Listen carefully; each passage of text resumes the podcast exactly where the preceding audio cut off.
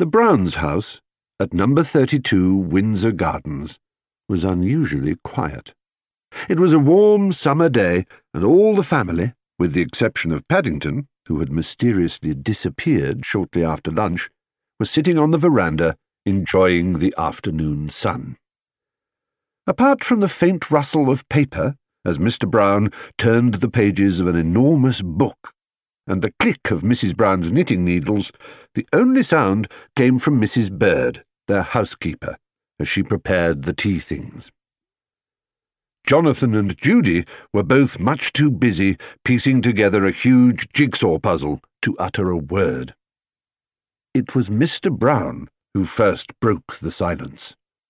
You know, he began, taking a long draw at his pipe, it's a funny thing but I've been through this encyclopedia a dozen times, and there's no mention of a bear like Paddington. Ah, and there won't be, exclaimed Mrs. Bird. Bears like Paddington are very rare, and a good thing too, if you ask me, or it would cost us a small fortune in marmalade. Mrs. Bird was always going on about Paddington's fondness for marmalade, but it was noticeable she was never without a spare jar in the larder in case of emergency. Anyway, Henry, said Mrs. Brown as she put down her knitting, why do you want to look up Paddington? Mr. Brown twirled his moustache thoughtfully. Oh, no reason in particular, he answered vaguely. I was interested, that's all. Having a bear in the family was a heavy responsibility, especially a bear like Paddington and Mr. Brown took the matter very seriously. The point is, he said, snapping the book shut, if he's staying with us for good, if there was a chorus of alarm from the rest of the family, not to mention Mrs. Bird. What on earth do you mean, Henry? exclaimed Mrs. Brown. If Paddington is staying with us for good, of course he is. As um, he's staying with us, said Mr. Brown hastily. There are one or two things I have in mind. First of all, I've been thinking of decorating the spare room for him. There was general agreement at this. Ever since he had first arrived on the scene, Paddington had occupied the guest room. Being a polite bear, he had never said anything, even when he'd been turned out to make room for visitors, but it had long been thought he should have a room of his own.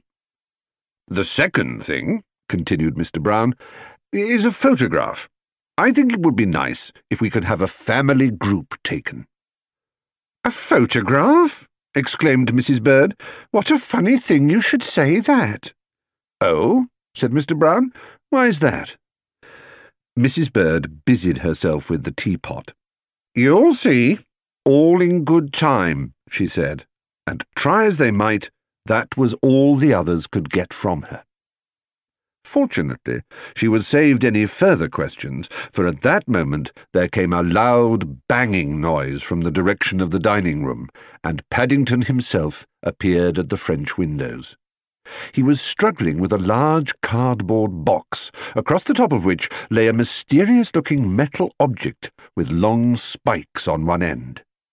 But it wasn't so much what he was carrying that caused a gasp of astonishment from the others. It was his general appearance.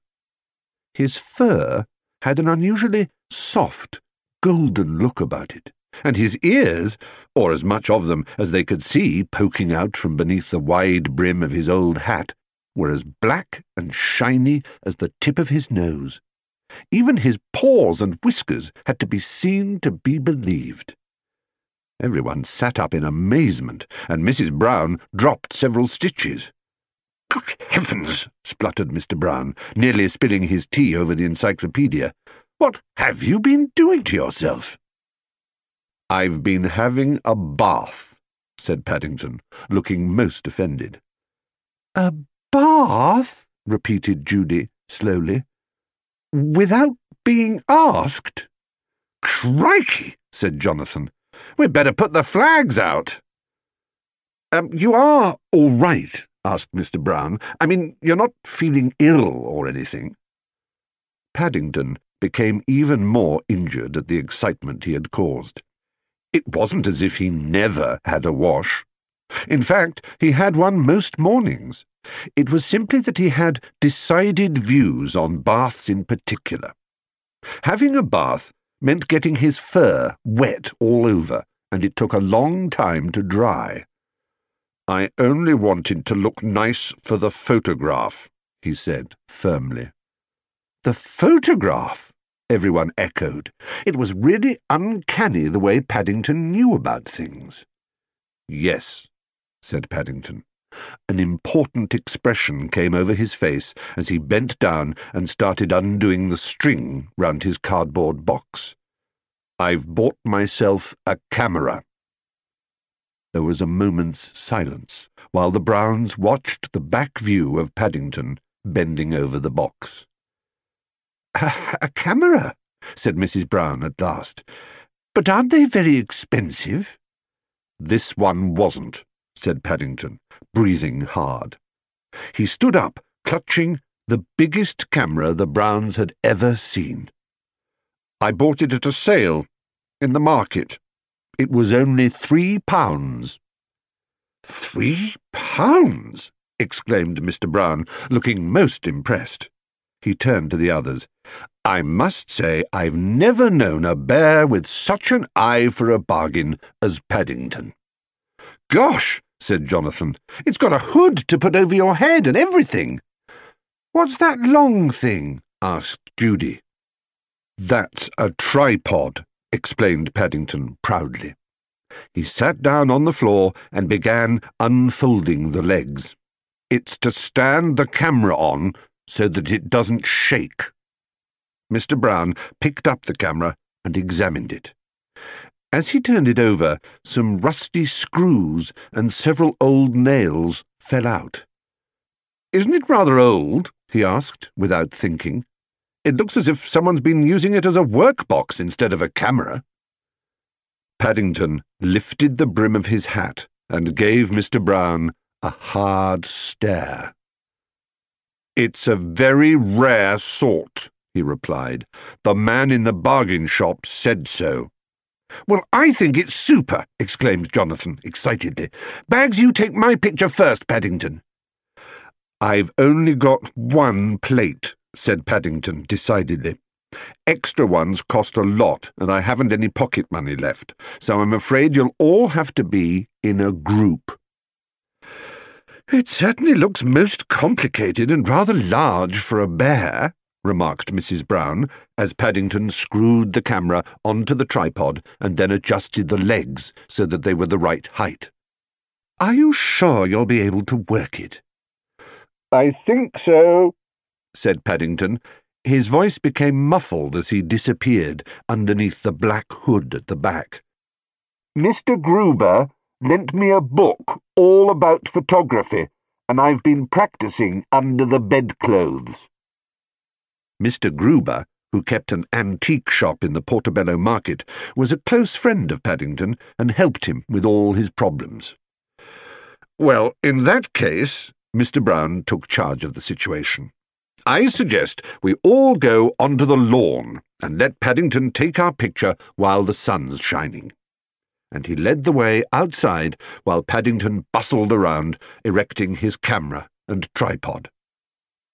In a few moments, Paddington announced that everything was ready, and he began arranging the group as he wanted them, running back to the camera every now and then to peer at them through the lens. Because the camera was so near the ground, he had to put Mr. Brown crouching in a rather uncomfortable position behind Jonathan and Judy, with Mrs. Brown and Mrs. Bird sitting on either side. Although he didn't say anything, Paddington was a bit disappointed with the view through the camera. He could just recognize Mr. Brown because of his moustache, but the others were much more difficult. Everyone seemed blurred, almost as if they were standing in a fog. It was strange, for when he took his head out of the cloth, it was quite sunny outside.